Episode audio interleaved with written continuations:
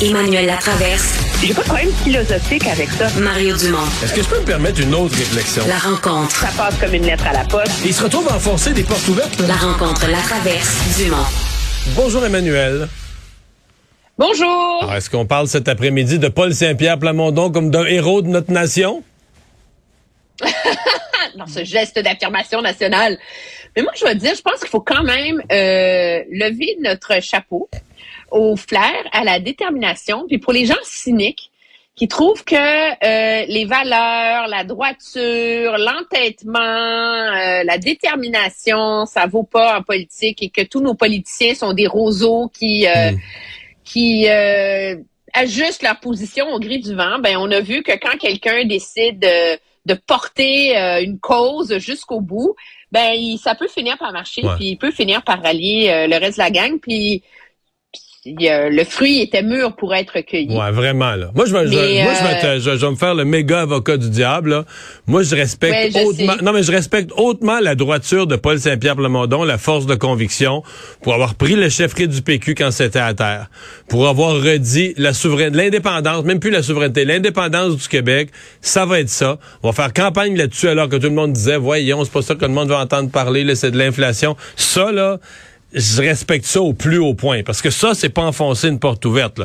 Ça, c'est se planter les pieds sur le solide puis dire, regarde, là, moi, là, envers et contre tous, j'avance des convictions, puis c'est avec ça que c'est sur des bases solides qu'on va reconstruire notre parti, sur des bases de conviction. Le serment au roi, excuse-moi, là, tous les partis étaient d'accord, même les libéraux, là, les très fédéralistes libéraux étaient prêts à se rallier. La CAQ l'aurait déposé pareil. C'est vrai que ça aurait peut-être été adopté le printemps prochain, ça aurait peut-être pris 6 mois de plus, mais je suis pas capable de voir le Braveheart, là, la force de courage là, contre vents et marées sur un sujet où tout le monde est unanime, puis tu prends aucun risque. Là. Tu comprends? Tu pourrais changer d'idée, puis à n'importe quel moment, mettons que ça avait pas marché, il aurait pu prêter le serment. Je te dis, je respecte ça, je reconnais le flair, ça a été un coup de maître, là. Vraiment, j'enlève pas au PQ. Mais c'est juste le courage, pour moi, de Paul Saint-Pierre Plamondon, c'était de prendre la souveraineté à bras-le-corps il y a 6 mois, 1 an. Ça, oui. Le serment au roi, quand toutes les parties sont d'accord, je sais pas. Moi, je pense qu'il y a une certaine angoisse quand t'es député puis t'es chef d'un parti de dire « je mets le doigt dans l'engrenage puis je suis pas sûr que je vais atterrir où je veux à la fin ». Là. Non, parce que c'est réversible, Emmanuel, c'est pointé. Réversible. C'est réversible n'importe quel matin, 6 heures du matin. Non, parce que le jour où tu marches sur la pente, quand tu en as fait un tel enjeu, comme lui l'a fait, il pouvait plus marcher sur la peinture, je pense. Ben, et je pense que ça s'inscrit, ceci étant dit, ce qu'il y a de habile là-dedans, que la porte a été ouverte, débarrée ou peu importe l'analogie, c'est que ça vient un peu sceller son personnage politique. D'accord. De preux chevalier idéaliste. 100%. Oui. Tu sais, de la même façon que M. Legault, c'est le bon père de famille, que Mme Anglade n'a jamais eu une personnalité politique, que Gabriel Nadeau-Dubois, c'est comme... C'était tellement beau ton énumération que t'as inséré une méchanceté, Emmanuel! Non, mais c'est... Lui, il a campé ça. Bon. Je vais pas être méchante. Ah non, mais moi, j'ai hâte de voir comment il va faire pour conserver ça à l'Assemblée nationale. Pour là, il a fait ça à l'extérieur, il a été porté par ça, là. Mais là, comment tu fais après ça pour rentrer à l'Assemblée nationale, puis être capable de garder ta place dans le débat, de forcer des débats sur les enjeux qui sont les tiens, les enjeux identitaires, la langue, ces choses-là.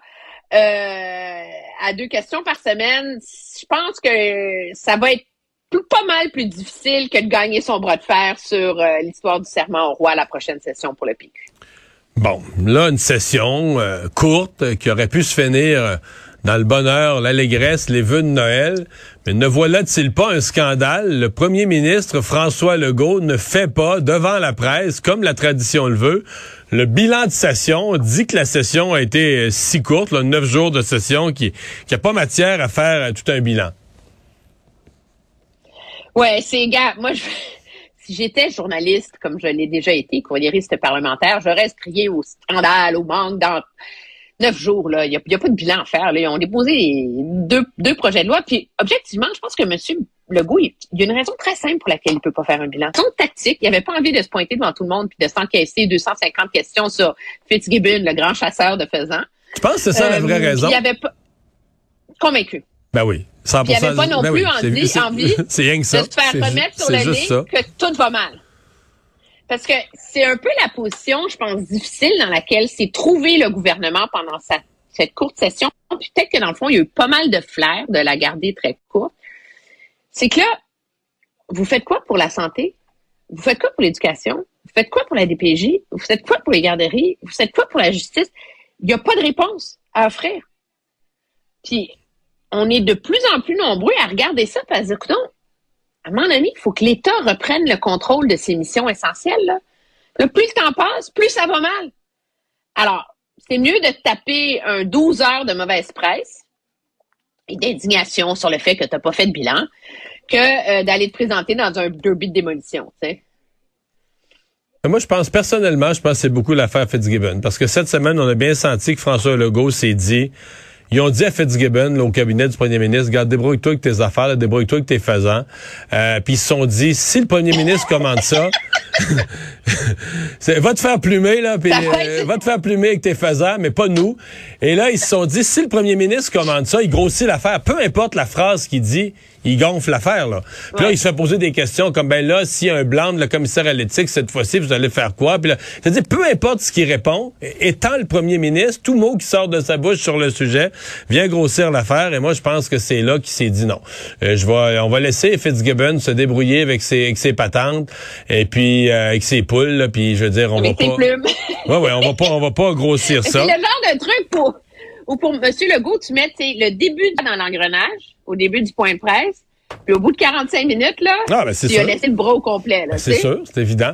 Parlons de... là, on a parlé du PQ, mais parmi les partis d'opposition qui se sont souillés en prêtant serment et qui ont siégé, c'est qui pour toi qui est le gagnant? Le Parti libéral, le Québec solidaire? Je pense que, vraiment, bravo au Parti libéral d'être retombé sur ses pattes. Tu sais? Parce que ça allait tellement mal, c'était tellement un freak show, cette histoire-là, qu'on les a quand même vus rentrer à l'Assemblée nationale. Puis je pense que c'est là que tu vois le fruit de l'expérience, d'une équipe qui a de l'expérience, d'un leader qui a de l'expérience, de recherchistes, de tout ça. Là, c'est l'histoire et la force du Parti libéral, là, les a comme aidés à se renchausser. Là.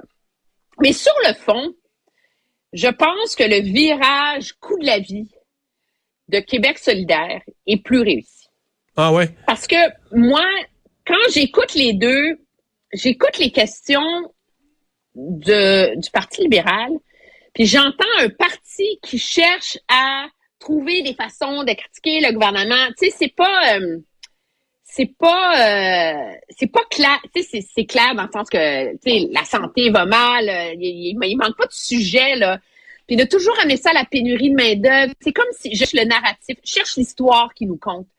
Puis je trouve que chez Québec solidaire, l'idée de ramener ça à des faits concrets, c'est sûr que ça scelle leur côté très gauchiste, socialiste, etc. là. Mais je trouve que c'est plus efficace, objectivement. Ouais. Toi, t'es pas d'accord, pantoute. Moi, je trouve... je trouve que le gouvernement l'a eu facile. Je trouve que le gouvernement s'est pas fait de brasse. Compte tenu de comment tu viens de le nommer, je ne referai pas ta litanie, là, tu sais, mais santé, justice, DPJ, éducation, tout ce qui va mal dans les écoles. Je trouve que le gouvernement l'a eu quand même. L'opposition, c'est une petite session en même temps. L'opposition a pas brassé si fort. Pour moi, l'histoire de la session, là, s'est jouée. Là, la session était tellement courte. Là, ce qui s'est joué, à mon avis... Puis si je pense déjà, tu vas dire, je suis rendu loin, on sort des élections et il y a 2 mois passés, puis je suis déjà rendu dans 4 ans. Mais pour moi, le gros fait de cette session-là, c'est les temps de parole et surtout les budgets de recherche considérables que Québec solidaire s'est obtenu. Puis ce qu'on a vu à date, Emmanuel, c'est que Québec solidaire, c'est un parti structuré, organisé, qui obtient. Regarde comment d'une élection à l'autre, comment ils sont mieux organisés.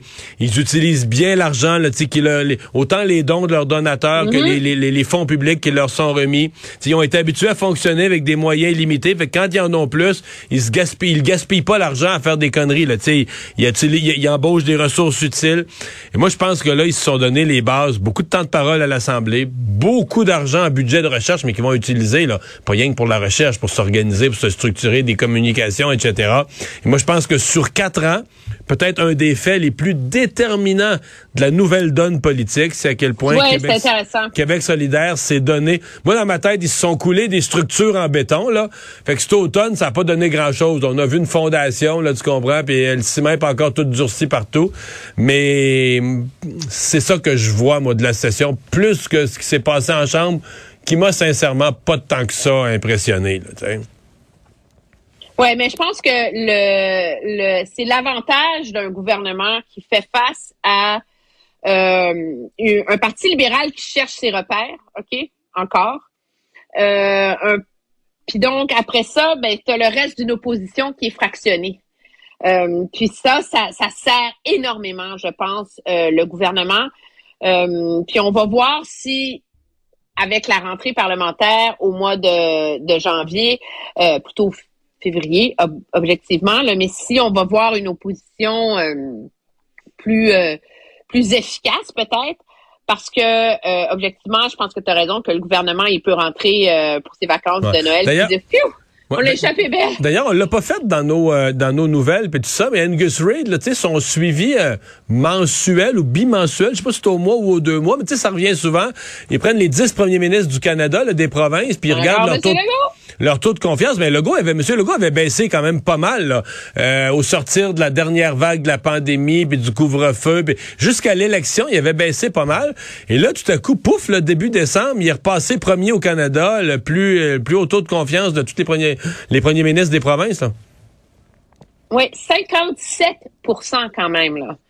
Alors, il est loin en avance. Le deuxième, c'est le nouveau premier ministre de la Colombie-Britannique qui vient d'être élu. Donc, je pense qu'il est encore peut-être dans une lune de miel, là. Mais après ça, ça commence à dégringoler assez vite. Mais donc, il bénéficie encore de cette bonne foi-là, mais moi, je sens qu'il commence à y avoir une fatigue face à l'ampleur des problèmes et l'absence de solutions. Mais c'est la difficulté aussi d'un premier ministre qui vient d'avoir des nouveaux ministres. Puis là, ben, il peut pas se pointer devant tout le monde et dire « Oui, mais regardez, le plan de Mme Roy, Mme un tel, Monsieur un tel. » On n'a pas encore compris c'est quoi le plan du ministre de l'Éducation, là. Alors, le seul qui a un plan, c'est Dubé, puis c'est le plan le plus compliqué à mettre de l'avant. Donc, moi, je pense qu'il va envoyer beaucoup de ministres à la table à dessin pour arriver avec des débuts de réponse au mois de février. Merci, Emmanuel. Bonne fin de semaine. Au revoir. Au revoir.